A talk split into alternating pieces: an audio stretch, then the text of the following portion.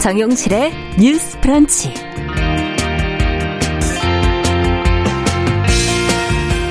안녕하십니까. 정용실입니다. 지난주 특집 좌담 방송을 보내드리느라 오랜만에 인사를 드리게 됐네요. 아, 너무 반갑네요. 네, 오늘이 또 3월 8일 세계 여성의 날입니다. 아, 미국에서 정치에 참여할 수도 없었고 노동자로서의 권리를 부여받지 못했던 여성들이 차별을 없애야 한다면서 적극적인 목소리를 냈던 1857년 그리고 1908년 오늘을 거쳐서 이 전 세계 국가들이 이 날을 기념을 하고 있습니다. 어, 100년 전하고 비교하면 여성의 삶이 많이 나아졌지만 아직도 노력해야 될 과제들은 있지요. 어, 여성 노동자들이 채용 과정에서 불이익을 당하고 또 같은 일을 해도 남성보다 적은 임금을 받는 경우가 아직도 있다고 하는데요. 또 돌봄의 중요성이 그 어느 때보다 커진 코로나 시대 여성이 대부분인 가사 노동자들은 노동자로서 또 존중받지 못하고 있다는 지적이 나오고 있습니다. 자, 무엇이 문제이고 또 해결책은 없는 것인지 오늘은 뉴스 pick 그리고 또 월요 인터뷰 시간에 그 문제를 같이 고민해 보도록 하겠습니다.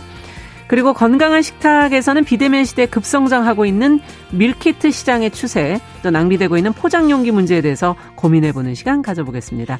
3월 8일 월요일 정용실의 뉴스 브런치 문을 열겠습니다.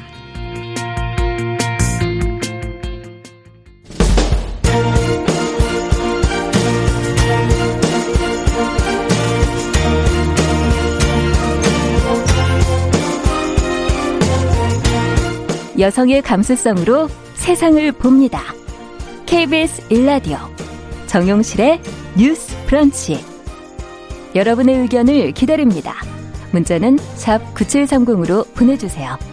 짧은 문자 50원, 긴 문자 100원이 부과됩니다. KBS 모바일 콩, 유튜브를 통해서도 무료로 참여하실 수 있습니다. 오늘 유난히 또 많이 들어오셔서 인사를 미리미리 건네주셨어요. 어, 미무수아님께서 롱타임이었다고. 저희도 그렇게 느껴지네요. 아, 써니스카이님 일주일 만에 정말 반갑다고 인사들 건네주고 계시고요. 권정아님, 또, 아, 강희철님 이렇게 들어와서 인사 건네주셨고요. 어, 김진아님, 또, 어, 김양미님, 아카스이즈님, 어, 스마트님 이렇게 들어오셔서 인사 건네주셨습니다. 감사합니다. 자, 오늘도 첫 코너 뉴스픽으로 시작하겠습니다. 이 두 분도 정말 오랜만에 뵙네요. 저희가 매일 하다 쉬기만 하면 이래요. 아, 네. 더 공감 여성 정치연구소의 송문희 박사님 안녕하세요. 네, 안녕하세요. 어. 반갑습니다. 노래라도 불러야 돼. 무슨 노래를 부르실래요?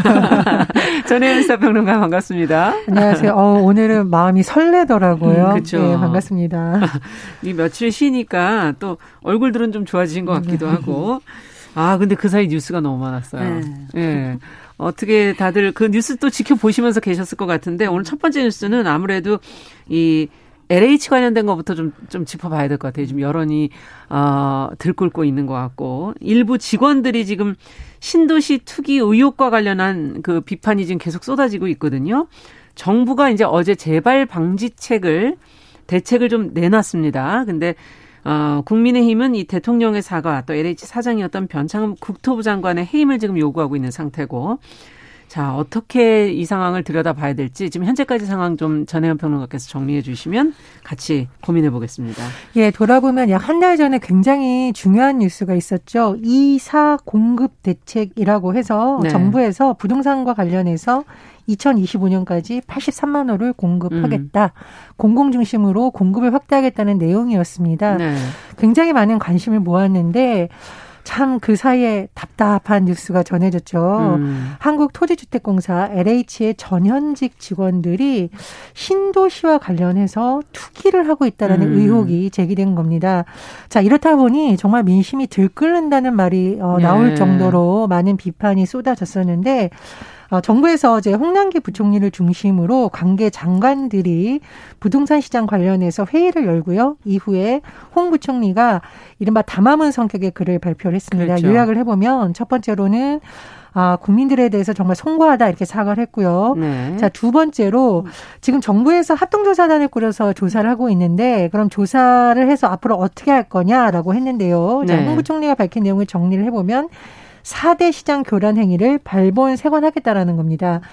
어, 지금 비공개 정보라든가 내부 정보를 부당하게 활용해서 투기를 한 음. 경우라든가 또는 신고가 계약 후에 취소하는 불법 중개 교란 행위 등에 대해서 4대 교란 행위라고 하고 가중 처벌하겠다. 그리고 음. 부당 이득을 환수하는 방법 등등을 지금 하겠다고 밝혔습니다. 네. 또 하나 정말 중요한 게 이 재발 방지 대책인데요. 네. 홍 부총리가 발표한 내용을 좀 살펴보면 어, 쉽게 말하면 토지 개발이나 주택 업무 관련 부처나 기관의 직원들이 어, 일정한 범주 내에서 토지 거래를 제한하고 또 중요한 것은 불가피한 토지 경우의 거래에는 신고를 하겠다 이렇게 합니다. 그리고 상시 감시할 수 있는 시가 있어야 되지 않느냐라는 방안으로서 부동산 등록제를 하겠다 이렇게 얘기를 했었고요. 네.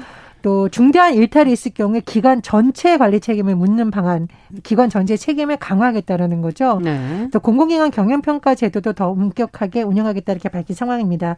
자, 그런데 국민의힘을 비롯한 야당에서는 이러한 방식에 대해서 굉장히 비판적인데 지금 국민의힘 경우에는 크게 세 가지를 강조하겠습니다. 첫 번째는 문재인 대통령이 직접 음. 사과해야 된다라는 것. 두 번째로는 변창훈 국토부 장관을 해임하라는 것입니다. 네. 그 이유는 변창훈 국토부 장관이 LH 사장이던 시절에 이런 일이 발생한 것 아니냐라고 음. 야권에서 지금 비판을 하고 있고요. 어, 더불어서 이 변창훈 장관의 일부 발언이 조금 논란이 됐었죠. 그래서 음. 이 부분도 역시 비판을 하고 있습니다. 또 하나 자, 지금 정부 차원의 어떤 조사 이런 얘기가 나오고 있는데 국민의힘에서는 이것을 감사원 감사 어, 또는 검찰 조사 이런 쪽에 진행이 된다고 음. 강조하고 있습니다. 자, 오늘 아침에 진행된 뉴스 하나 더 전해드리겠어요. 네. 자, 어젯밤에 민주당과 정부 청와대 관계자가 모여서 당정청 회의를 열었는데요. 네. 내부의 의견이 수사를 의뢰하면 수사도 해야 된다는 쪽으로 모아졌다고 지금 아침 조간 보도를 통해서 정해지고 있는데요. 네. 그러나 이 수사라는 것이 과거에는 보통 검찰 수사를 의미했었는데 그렇죠. 지금 당정청 협의 내에서는 지금 꾸려지고 있는 국가수사본부, 그러니까 경찰을 중심으로 되는 거죠. 국수본을 네. 통한 또 수사를 하면 어떻겠느냐 그런 의견이 나온 것으로 전해지고 있습니다. 네. 아, 근데 정말 이 내용을 보시면서 처음에 다들 너무 놀라셨을 것 같고 지금 정부가 내놓은 재발 방지 대책을 들으면서 여러 가지 생각이 드는 것이 지금 민간에서도 이런 투기와 관련된 부분에 있어서는 어 본인 명의뿐만 아니라 가족 명의로도 할 수가 없게끔 제한이 아예 딱 되어 있는 경우가 많은데 지금 차명 거래는 또 어떻게 되는 건가 하는 여러 가지 생각이 들면서 어이 문제를 어떻게 해야 될까요? 어떤 그 대책 야당의 요구가 충분하다고 보십니까? 어떻게 보십니까? 아, 주말에 몸을 쉬는데 이런 기사들이 막 터져 나오는 걸 보면서 네. 참 마음이 많이 불편하다. 국민들이 진짜 이 부동산 문제에 있어서 안 그래도 화가 나고 있는데 네. 지금 이 LH 일부 직원이라고 합니다만 이거 아마 조사 더 하면 제보가 더 들어올 수도 네, 있겠죠. 네, 더 많이 광범위하게 꼭 LH뿐만이 아니라 여러 군데 나오지 않을까 이런 생각이 듭니다. 네. LH가 Land and Housing이잖아요. 네. 이 국민의 집과 토지를 잘 이렇게 살 수 있도록 해주는 공공기관에서 LH를 한국말로 보니까 내, 내, 내 토지 주택공사. 어, 내부터 예. 먼저 노른자 위에 먼저 알박기 하겠다. 이렇게 된다면은 국민들이 네. 봤을 때 어떻게 이 국가 주도의 이런 공공기관 주도의 이 주택 정책에 대해서 신뢰를 할수 음. 있겠는가. 네. 기본적으로 이 국가 정부에 대한 신뢰가 바닥에 떨어질 수밖에 없는 상황이다. 이렇게 생각을 음. 하고요. 더 놀라운 것은 이 직원들이 대놓고 했다는 겁니다. 음. 자기 이름 보통은 차명으로 거의 많이 하는데 네. 본인 이름으로 한 경우들이 많다는 것은 이거는 기강회의뿐만이 아니라 이게 만연해 있는 게 아닌가 음. 이런 좀 걱정이 됐고요. 지금 뭐 야당이 대통령 사과, 변상금 장관의 해임 얘기합니다만 이게 과연 야당만의 요구일까? 이 부동산 문제는 여야 할 것 없이 사실은 이번 기회에 전수 조사를 해야 된다. 네. 그뭐 야당에서는 뭐 일단 뭐 어, 국민 더불어민주당에 대한 공격의 방식으로 가고 있지만 사실은 제가 볼 때는 여야 할 것 없이 LH 직원뿐만이 아니라 국회의원, 지방의원, 정치인들까지 전수 조사를 하는 것이 필요하지 않겠나. 음. 지금 정부에서 하는 합동 조사단은 수사가 아니라 조사죠. 그러면 실제적으로 수사 권한이 없는 데서 수사를 한다고 하, 조사를 한다고 하다 보면은 결국에는 제대로 수사를 할 수 있는 시간을 놓치고 음. 이 사이 증거 인멸 할 수 있기 때문에 네. 정부의 조사단과 별개로 수사와 감사단 감사원의 감사가 같이 병행이 되어야 되는 게 아닌가 이런 생각이 음. 듭니다. 네, 어떻게 보십니까? 어, 정책의 신뢰를 굉장히 무너뜨리는 것 중에 하나가 이런 것들이죠. 음. 이런 정책을 담당하는 공무원들이 알고 보니까 맞습니다. 또는 공무원이나 공공기관의 직원들이 결국은 고양이한테 생선을 맡긴 것처럼 음. 하고 있다라는 비판이 계속 제기되고 있기 때문에 발본색원하겠다라는 정부의 의지를 보여주려면 굉장히 강력한 대책이 음. 필요하다고 보고요. 두 번째로 지금 4급 이상 공직자라던가 예. 지출과 관련된 중요한 공무원이나 공공기관 관계자들이 굉장히 엄격한 그 공직자 재산 등록 대상이 지금 되고 있거든요. 네네. 그래서 지금 박용진 민주당 의원이 제안을 한 건데 공직자 윤리법을 아예 개정을 해서 네. 고위 공직자뿐만 아니라 모든 공직자들에 대해서 재산 신고와 토지 주택 거래 신고 의무를 법제화된다고 하는데 저는 이건 찬성합니다. 네. 왜냐하면 사실 지방에 가보면 국회도 문제이지만 지방 의원들과 또는 지방 의원과 뭐 학력 학위, 음. 뭐 학연, 지연, 혈연으로 묶인 사람들 네. 또는 공무원 가족 이런 사람들이 개발이라던가 뭐 여러 가지에 너무 광범위하게 영향을 미친다는 음. 비판은 사실 있어 왔어요. 제기되어 왔습니다. 네. 특히 공무원과 공공기관들의 경우에는 정보를 빨리 알게 됩니다. 그렇죠. 그래서 제 생각에는 이 고위공직자라는 4급 이상의 범위가 지방으로 내려가면 수가 점점 줄어드는 것도 음. 있기 때문에 모든 공직자들에 대해서 신고 의무를 법제화하는 것도 한번 검토해 볼 만하다 이런 생각이 들고요. 네. 세 번째로 국회 얘기를 안 할 수가 없는데 뭐 여권이 지금 뭐 야당의 비판을 피해갈 수가 없는 상황이죠. 사실 음. 국정 운영에 책임이 있는 정당이기 때문에 그러나 최근에 사실 불거진 논란에 보면 이해 충돌과 관련해서 국민의힘 같은 경우도 할 말이 없는 게 음. 제대로 조사를 해서 대책을 마련하는 게 아니라 탈당해서 그냥 꼬리 자르게 하는 식으로 정리를 한 경우가 굉장히 네. 많거든요. 그래서 이번 기회에 박사님 말씀하신 대로 음. 국회에서도 좀 전수조사 방안이라던가 재산 등록이라던가 이해 충돌에 대해서 이제는 좀 내부에 여야 그렇죠. 원내대표가 만나서 국민의 신뢰를 확립할 수 있는 방안을 내놔야 음. 되지 않을까 그런 생각입니다. 네. 지금 그 정부에서 재발 방지 대책이라고 내놓은 것들을 보면 일단은 일벌백계 하겠다라는 의지는 있습니다. 그래서 음. 뭐 내부 정보를 이용한 투기 같은 경우에는 부당이득의 한 세배에서 다섯 배 이상 환수하겠다. 고 하는데 음. 이것이 이제 법조계에 물어보니까 현실적으로 어려움이 있다 그래요. 음. 어떤 것이냐. 내부 정보나 미공개 정보를 이용한 투기인지 아니면 본인이 공부해서 적당하게 투자를 한 것인지에 대해서 입증이 어렵다 그래요. 현실적으로. 네. 그렇기 때문에 이런 부분을 어떻게도 촘촘하게 해서 공공기관이라든가 관련자들이 이런 행위를 했을 때 어떻게 불이익을 줄 수 있는가.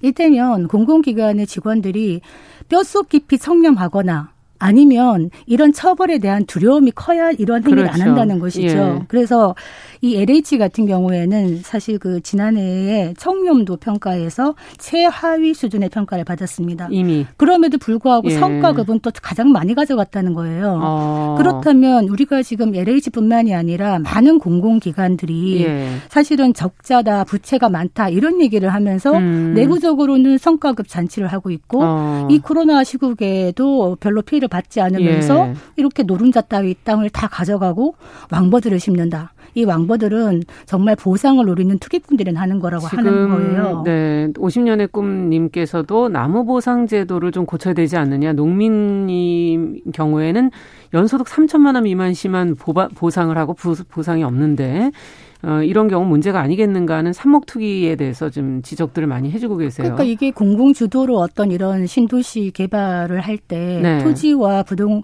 토지와 건물에 대해서 이런 보상의 정보가 미리 그 주변에서 다 사들이면 외지에서 또 친인척들부터 해가지고 지인들까지 외지인들이 3, 40% 들어간다는 것 아닙니까? 음.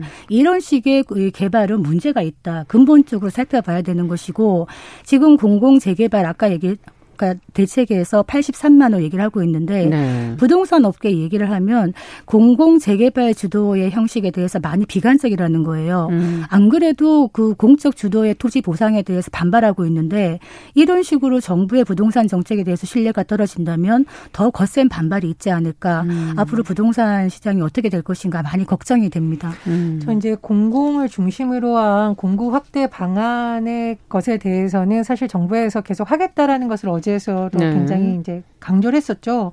국민들에게서 믿어달라, 힘을 모아달라라고 홍 부총리가 거듭 강조를 했는데 어쨌든 저는 뭐 굉장히 이번 대책 과정에서 허점이 많이 드러난 점은 허점대로 짚고 이 방향성에 대해서는 저는 뭐 계속 찬성하는 입장이었기 때문에 어, 더 좀 지켜봐야 된다라고 봅니다. 그런데 제가 좀 강조하고 싶은 것은 공공에 대한 신뢰가 지금 계속 떨어지고 있잖아요. 그리고 이게 국민들의 분노 수준으로 올라오고 네. 있기 때문에 이번에 어떤 정부에서 조사를 하든 수사를 의뢰하든 미적지근한 대책을 또 내놓는다면 그렇죠. 분노가 더 들끓을 수 있다. 그래서 아프더라도 이번 기회에 문제가 있는 점에 샅샅이 파헤쳐서 네. 정말 발본 생원해야 된다라고 보고요. 박사님께서 공공기관 얘기를 하셨는데 아, 저는 뭐 사실 현장에서 너무나 많은 사례를 봤기 때문에 지금 제보가 저희 방송으로도 지금 계속 들어오죠? 지금 들어오고 있습니다. 네. 파주에 예전에 뭐 LH 직원이 좋은 땅을 사서 지금 뭐 건물을 짓고 뭐 이런 얘기부터 해서 지금 음. 제보들이 막 들어오고 있는데요. 그래서 네. 이제 뭐 정부에서 조사를 하든 수사 의뢰를 하든 뭐 지금 LH뿐만 아니라 서울 주택도시공사 SH 경기주택국사 GH로 조사를 확대하는 것도 검토하고 있다고 하는데 당연하고요.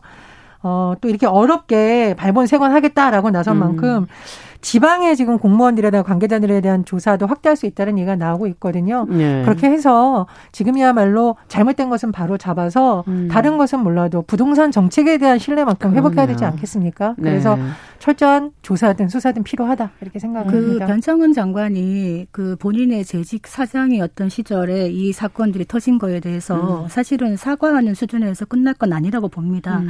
일단 변창흠 장관부터 해서 철저하게 가족들이나 이런 어떤 조사를 먼저 투명하게 하고 모든 그 범위를 확대시키는 게 어떻겠는가.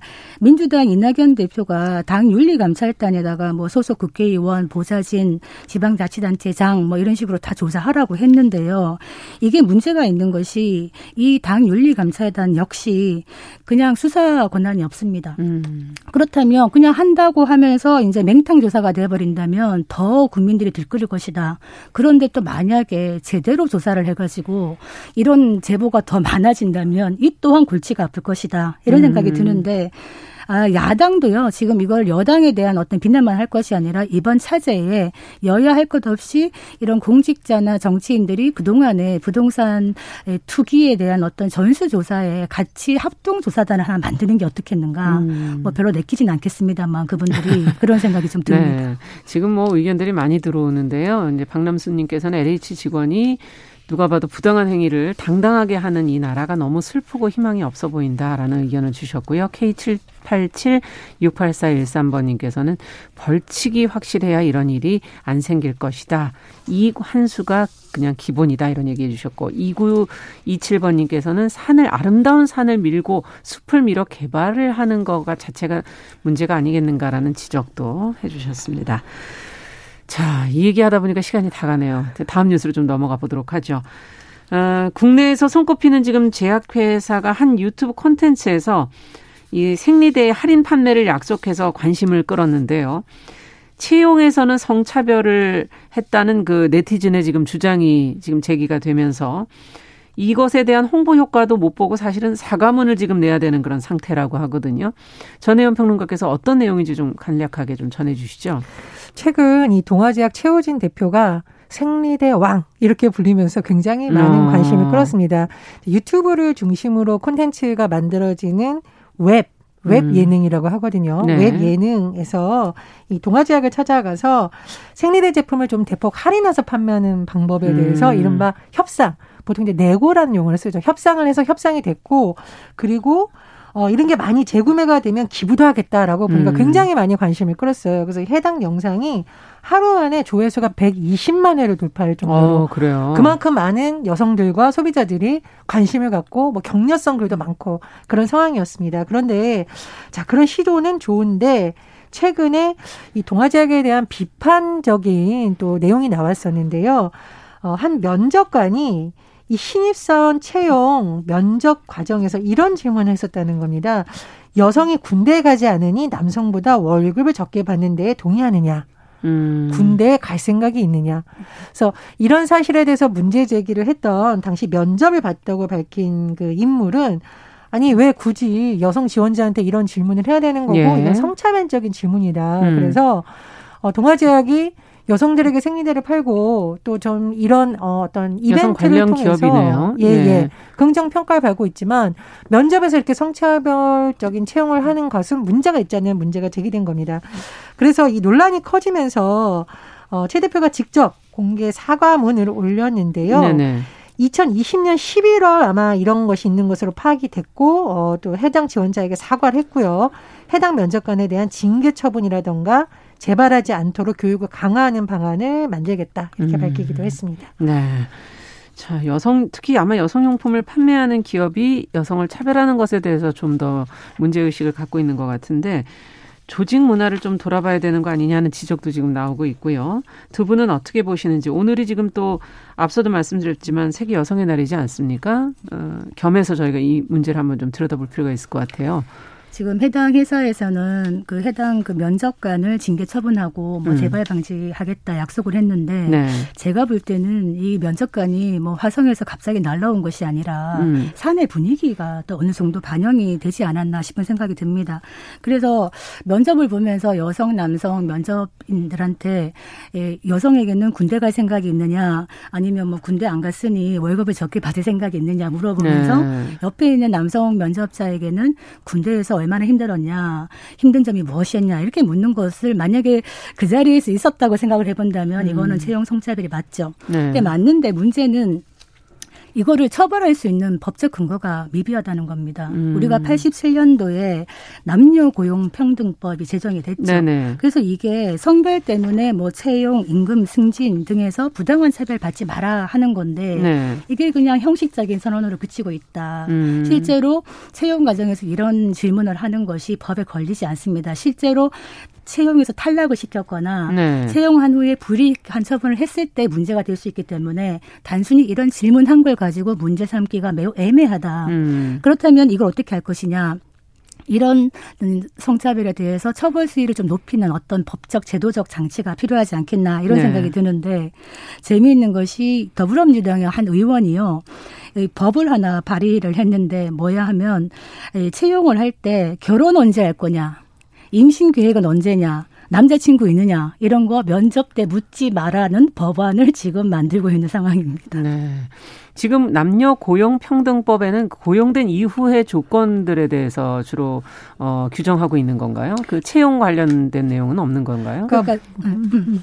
모집이나 채용 과정에서도 이것을 하지 못하게 사실은 되어 있죠. 예를 들면 예전에 무슨 무슨 여성의 경우 키 몇 센치 이상, 뭐 용모 남성 예. 이런 거 아예 못하도록 되어 있습니다. 아 규정에 들어가지 못하게. 네 그렇습니다. 네, 채용 그러니까 그 규정에. 모집 및 채용 과정에서 이런 걸 못하도록 되어 있는데 문제는 뭐냐면 박사님께서 말씀해주신 내용을 좀 종합을 해보면 이 채용 입시 과정에 있는 사람이 대부분 의리라는 거죠. 그렇죠. 그러니까 그 자리에서 문제 제기를 하지 못하고 음. 또 이후에도 이런 이런 문제가 있었다라는 걸 문제 제기를 적극적으로 하거나 증거를 제시해야 되는데 음. 이러면 다른 회사의 채용 과정에서 내가 그렇죠. 또 불이익을 이상한 사람은 있죠. 낙인 찍히는 음. 거 아니야? 이런 여러 가지가 지금 복합적으로 작용하다 보니까 현장에서 실제로는 처벌이 되지 않고 있는 문제. 아. 이렇기 때문에 아예 아예 채용 과정에서 그런 질문하지 못하는 법안을 음. 지금 민주당의 뭐 위성건 의원이 발의할 계획이다 이런 보도가 나왔는데요. 네. 그런 것으로 나오고 있는데 저는 조금 이렇게 드리고 싶은 말씀이 보통 면접을 보기 전에 면접관 교육을 또 하게 되어 있습니다. 기준이 또 회사 안에서도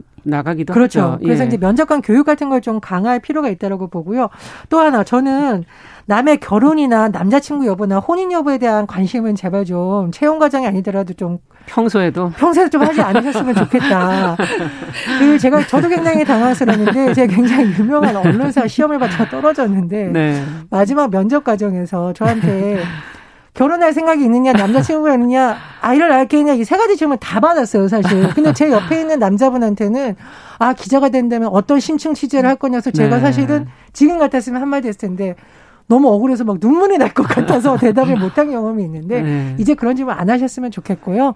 여성도 똑같이 네. 여기서 열심히 일할 수 있는 사람으로 맞다라는 관점을 갖고 질문을 해서 좀 불이익이 없도록 했으면 좋겠다는 생각이 듭니다. 이걸 법으로 과연 제약을 해야 되는가는 저는 근본적인 질문이 전혀 관계가 없는 질문이죠. 네. 그런데 지금 서울시장 후보들 여성 공약 한번 보면요. 예. 이게 성평등 공약을 한번 살펴봤더니 예. 안전이나 뭐 성범죄 처벌 이런 거는 다 많아요. 아. 그런데 이 조직 내에서의 성평등 조직을 어떻게 만들 것이냐에 대한 공약은 별로 없더라. 예. 이건 사회 전반의 문제가 아닐까 예. 이런 생각이 듭니다. 네. 그 앙겔라 메르켈 독일 총 리가 음. 그러니까 팬데믹 지금 코로나19 상황이죠. 그 상황을 이유로 성 역할의 고정관념이 다시 예전으로 돌아가서 안 된다라고 한마디 했습니다. 돌봄을 여성에게만 너무 맡기지 마라 이런 그렇습니다. 얘기도 하죠. 예. 코로나19 상황에서 안 그래도 여성 노동자 특히 비정규직 노동자들이 많은 불이익을 받고 있다라고 하는데 네. 채용 과정에서부터 이렇게 마음에 상처를 주면 안 되겠죠. 기업에 계신 분들 좀 돌아봤으면 합니다. 네.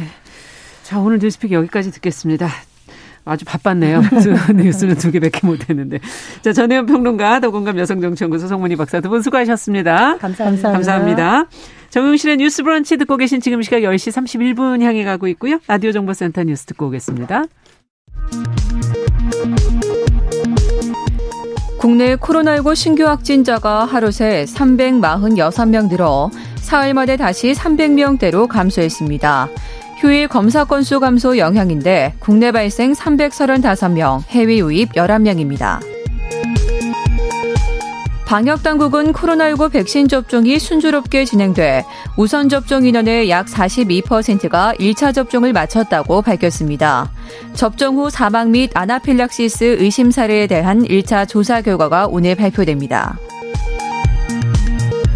한미 방위비 분담금 협상이 조 바이든 행정부 출범 46일 만에 타결됐습니다. 외교부는 양측이 내부 보고 절차를 마무리한 후 대외 발표 및 가서명을 추진할 예정이라고 설명했습니다. 전반기 한미연합훈련이 오늘 시작됐습니다. 코로나19를 이유로 예년보다 규모가 축소됐는데 그 여파로 전작권 전환을 위한 검증은 또 미뤄졌습니다. 더불어민주당 이낙연 대표는 LH 직원의 신도시 땅 투기 의혹과 관련 가족 친인척 명의를 포함해 가명, 차명 거래에 대해 강제 수사를 통해서라도 있는 그대로 모든 것을 밝혀내고 현행법이 허용하는 가장 강력한 처벌을 하겠다고 말했습니다. 국민의힘 오세훈 서울시장 후보가 국민의당 안철수 대표와 어제 만나 단일화 시기는 가급적 후보 등록을 전해야 하는 것이 바람직하다는 등 큰 틀에서 원칙에 공감했다고 밝혔습니다. 윤석열 검찰총장이 사퇴하면서 직무대행 체제에 들어간 검찰이 오늘 전국 고검장 회의를 열고 여건이 추진 중인 중대범죄수사청 입법 등을 논의합니다. 지금까지 정보센터 뉴스 정원나였습니다.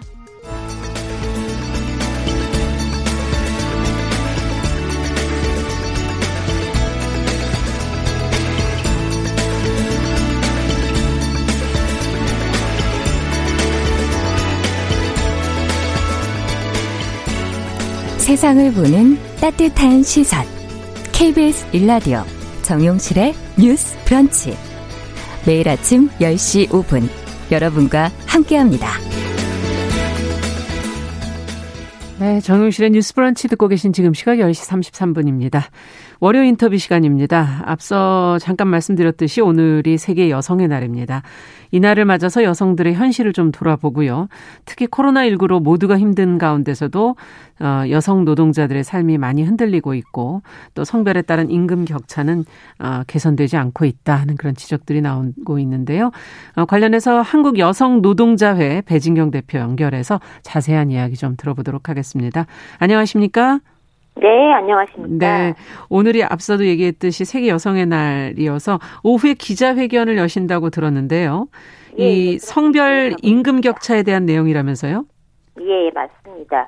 어, 지금, 어, OECD 통계 기준으로 말씀을 드리면은요, 네. OECD가 사실은 이제 바로 전년도 통계는 집계가 안 되거든요. 예. 그래서 2019년 가장 최신 통계 기준으로 어, 현재 우리나라의 성별 임금 격차는 32.5%로 집계되고 있습니다. 네. 어, 사실 이제 그 OECD가 성별 임금 격차라고 하는 통계를 집계한 이래 우리나라는 OECD 1위 자리를 단 한 번도 놓친 적이 없습니다. 어, 예. 네. 굉장히 좀 슬픈 어, 얘기인데요. 슬프고, 예, 슬프고 예. 아픈 얘기죠. 예. 근데 어, 사실 이 여성들은 이 32.5%의 임금 격차만큼 더 가난하고 더 음. 불안정한 상태에서 살고 있다라고 하는 얘기가 될 수밖에 없습니다. 네. 정말 그 임금 격차에 대한 얘기를 듣다 보면 어, 보통 그 동일 노동을 하는 남성의 정규직과 여성의 비정규직을 비교하는 그런 경우들이 많던데요. 어, 어떻게 보면 이거는 남녀의 문제인가, 정규직과 비정규직의 문제인가, 어떻게 봐야 되나, 왜 이런 비교를 하게 될까, 이런 게 궁금할 때가 있어요. 예. 어, 좀 설명을 드리자면은 이제 여성들의 비정규직이라고 하는 고용 형태가 여성의 저임금을 합리화하는 이유로 악용이 된다 라고 하는 사실을 이해하시면 좀 쉽게 풀립니다. 네. 우리나라 같은 경우는 이제 비정규직이면 당연하게 임금이 낮아도 괜찮다고 생각을 하지만 오히려 덴마크처럼 비정규직에게 더 높은 임금을 지급하는 나라도 있습니다. 음. 비정규직이 낮은 임금을 받는 게 당연한 게 아니라고 하는 거죠. 네. 그리고 또 문제가 또 있는 게 뭐냐면 지난해 8월 기준으로 보면은 여성 노동자 중에서 비정규직이 50.8%고 남성은 34.5%가 비정규직입니다. 네. 여성이 월등하게 비정규직이 많네요. 많은 현실이고요. 네. 그 생각을 해봅시다. 우리가 여성 노동자가 두 명이 있는데 그 중에 한 명이 비정규직이에요. 예. 너무 많다고 생각하지 않으세요? 그러네요. 예. 예, 예. 이게 낮은 임금을 지급하기 위해서 비정규직을 남용하고 있고 여성들이 음. 집중적으로 비정규직이 되고 있다라고 하는 얘기죠. 네. 이건 사별이라고밖에 설명할 수가 없어요. 그렇군요. 그러니까 우리가 생각을 해보면은 일제 강점기 때 일본인 남성 노동자 임금 대 조선인 여성 노동자 임금비가 100대 25였어요. 아, 4분의 1이었군요. 예, 남성 정규직 임금 대비 지금 여성 비정규직 임금이 100대 37이에요. 아, 이것도 뭐 크게 크게 다르다고 할 수가 없네요. 한 3분의 그렇죠. 1 정도 되는 거네요. 예, 예. 별로 다르지가 않잖아요. 근데 생각을 해봅시다. 우리가 일본인 남성 노동자의 임금 대비해서 조선인 여성 노동자가 이렇게 낮은 임금을 받았다라고 하는 사실을 듣게 되면 어떠세요? 음. 분노가 치밀어 오르는 네, 네. 일본이 우리를 이렇게 또 어, 어, 네. 이용했구나 뭐 이런 생각이 네. 들죠. 예. 네. 근데 이제 남성 정규직 임금 대비 여성 비정규직 임금을 생각할 때는 어 그냥 당연해라고 얘기하는 게 과연 음. 맞는 걸까? 음. 라고 하는 질문을 우리는 해봐야 된다는 거죠. 네, 그렇군요. 자, 그러면 이거를 어떻게 줄여나갈 수 있을까? 이게 이제 고민이고, 그, 이 간극은 계속 벌어지고 있습니까? 아니면 좁혀지고 있으면 추세는 어떻게 되고 있습니까? 지금 조금씩 이제 줄어들고는 있는데, 관건은 예. 작년 코로나입니다. 아. 지금 제가 말씀드렸다시피, 이제 OECD 통계는 2019년 통계예요. 그게 최근 통계라면서요? 예. 예, 예. 근데 아직 2020년 통계가 나오지 않았기 때문에 음. 근데 작년에 저희 국내적으로 집계된 임금 통계를 살펴보게 되면은 남성 정규직 임금과 여성 정규직 임금 그리고 남성 비정규직 임금은 그래도 조금씩 올랐어요. 네. 근데 여성 비정규직 임금은 떨어졌거든요.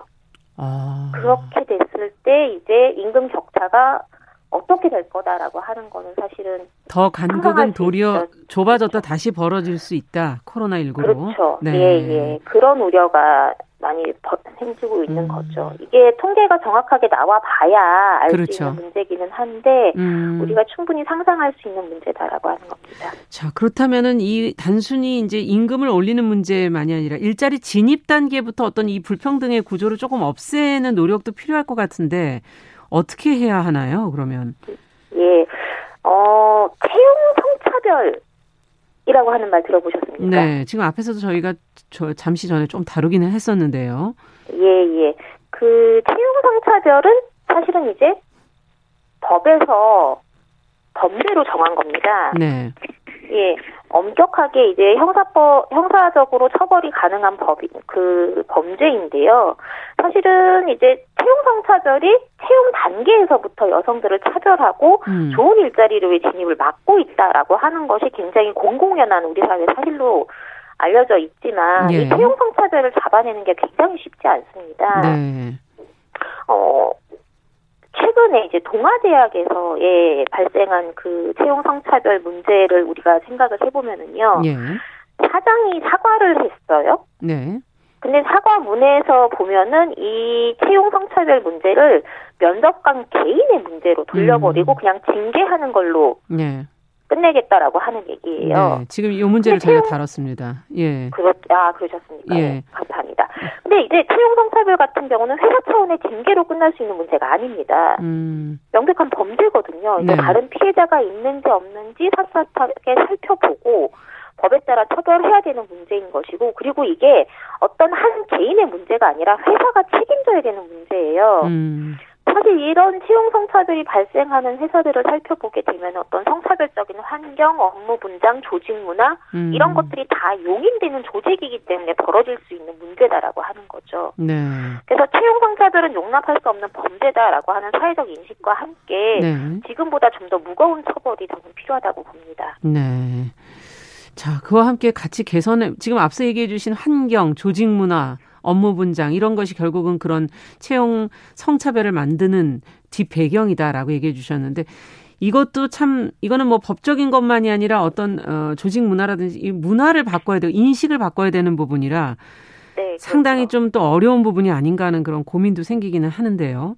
예, 맞습니다. 네. 그래서 이게 참 쉽지 않은 문제다라고 어, 할 수밖에 없는데요. 그럼에도 네. 불구하고 사실은 인식이 제도를 견인하느냐 아니면 제도가 인식을 음. 견인하느냐 저희는 그 두 가지를 동시에, 동시에 실행을 된다. 해야 된다고 봅니다. 네. 어느 한쪽이 개선된다고 해서 자연스럽게 딸려오는 건 아니라고 합니다. 그렇죠. 예. 앞서 이제 코로나19 이후가 더 문제다라는 얘기를 해주셨는데 그 네. 중에서도 그 여성 노동자들의 위기를 또 단적으로 보여주는 것 가사 노동자들의 실업, 소외 문제 이런 게 아니냐라는 지적들도 있거든요. 아예 네, 노동자로 인정을 받지 못하고 있는 이런 어려움. 네. 어떤 점들이 더 문제가 되고 있는지를 좀 더 지적해 주신다면요. 예, 어, 가사 노동자들은 1953년도에 우리나라 근로기준법이 만들어졌습니다. 근데 이 법이 만들어졌을 당시부터 적용 범위에서 제외가 되어 있었어요. 예. 그러면서 이제 노동자로 인정받지 못해 왔는데 지난 68년 동안 계속이요. 네. 근데 노동자로 인정받지 못한다는 의미는 이제 사대보험 가입 자격이 없다는 얘기예요. 그렇죠. 고용보험 가입 대상이 아니니까 일자리를 잃어도 실업급여를 받을 수가 없고 네. 일을 하다가 다쳐도 내 돈을 내고 무임금 상태에서 치료를 받아야 되는 거고요. 네. 또 임금을 떼어도 고용노동부에서 도와줄 수가 없어요. 음. 민사소송을 해야만 내가 떼인 임금을 받을 수가 있는 겁니다. 음. 이렇게 어, 사실 노동자라면 누구나 누려야 할 권리로부터 다 소외된 상태에서 일을 하고 있는 거예요. 네네. 근데 이러다 보니까 이제 어, 지난해 이제 코로나가 발생한 상황에서 네. 굉장히 쉽게 그 일자리를 잃게 되는 집단 중에 예. 하나였거든요. 네. 근데 그럼에도 불구하고 이제 가정에서 현금으로 임금을 받아왔던 음. 그런 관행이 있다 보니까 내가 소득이 얼마가 줄었다라고 하는 것조차 입증할 수가 없는 상황인 거예요. 아. 그래서 결국 실업급여도 재난지원금도 받지 못한 아, 그런 그렇겠네요. 결과를 가져온 겁니다. 네.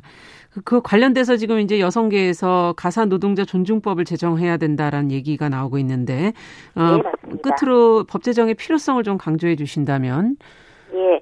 어, 지금 가사 노동자들이 노동자이지만 노동자로서의 권리를 하나도 보장받지 못하고 있는 현실에서 사대 보험이라던가 휴가라던가 어떤 노동자로서의 권리 그런 것들을 다 보장받을 수 있도록 음. 하게 하는 내용이고요. 네. 지금 저소득 노동자들에게 정부에서 두루누리라고 해서 사대보험료를 이제 정부가 사업자 부담분이라든가 노동자 부담분을 일정 부분 지원해주는 정책이 있잖아요. 네네. 이와 유사하게 그 영리 목적의 기업이 아닌 공익적 제공기관들에 한해서 어 이분들이 어떤 사대 보험료를 지원해 줄 수 있도록 음. 하는 어떤 그런 법을 만들려고 하고 있는 것입니다. 그렇게 어 이렇게 제공해 줌으로써 이제 어 어떤 공익적 제공 기관을 좀 더 활성화시키면서 중간 착취도 줄일 수 있는 그런 네. 법안인 것이죠. 네, 노동자로서의 어떤 권리를 누릴 수 있도록 어, 보완을 네네. 해보겠다는 그런 말씀이시네요. 끝으로 네. 한 말씀만 해주신다면 세계 여성의 날을 맞아서 예. 어, 우리 주변의 여성 노동자들에게 조금 더 관심을 가져주셨으면 좋겠습니다. 네. 사실 여성 문제는 기준이 바뀌어야 되는 문제입니다. 음. 우리 어, 여성들이 참정권을 어떻게 얻어왔는지 라고 하는 것도 사실은 남성들이 참정권을 가지고 여성들이 참정권이 없는 것이 당연한 시대에서 그것이 아니다라고 하는 어떤 사회적 기준을 바꾸는 음. 그런 움직임들이 있었고 그런 목소리가 있었기 때문에 이만큼이라도 이제 여성들이 살게 된 거잖아요. 예. 근데 우리가 우리 사회의 기준이고 당연한 것이다라고 생각했던 것들이 사실은 굉장히 성차별적인 것들이 많습니다. 음. 다시 한번 생각해 보시고 이것이 과연 평등한 것인가라고 네. 하는 문제에 대해서 같이 토론하고 논의하고 그렇게 바꿔 나가는 그래서 좀 더 평등한 세상 함께 만들어가면 네. 좋겠습니다. 네, 감사합니다. 오늘 말씀 잘 들었습니다. 감사합니다. 네, 감사합니다. 네, 월요 인터뷰 세계 여성의 날을 맞아서 한국 여성 노동자회 배진경 대표와 이야기 나눠봤습니다.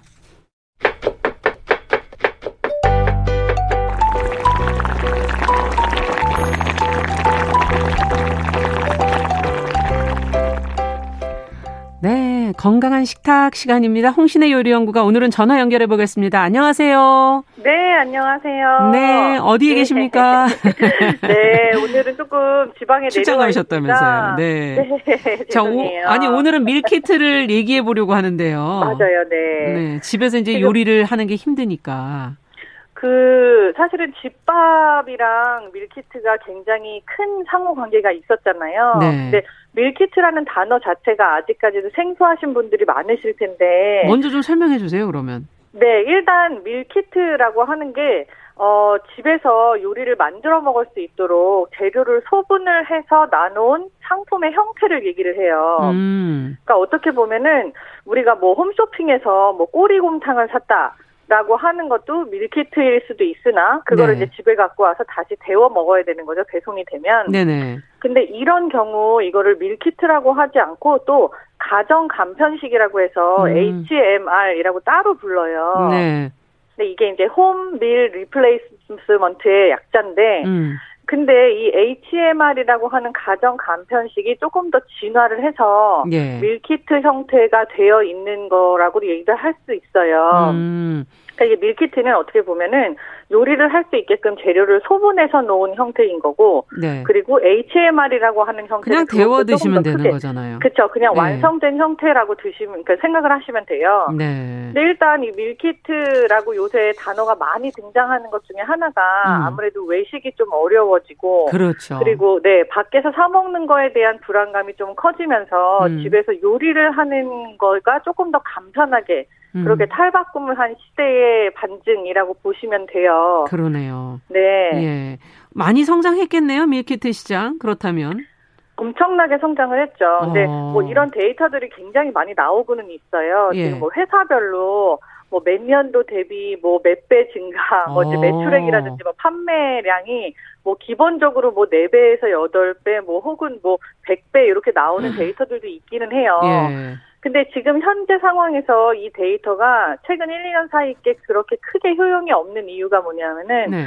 코로나 시대 이전에는 저희가 밀키트라는 거를 아예 접해볼 기회가 많이 없었어요. 음. 그러니까 어떻게 보면은 우리가 어떤 식으로 이 밀키트를 접했었냐면요. 네. 뭐 펜션에 놀러 간다라고 할 때 냉동 알탕 재료 같은 걸 사줬잖아요. 그렇죠.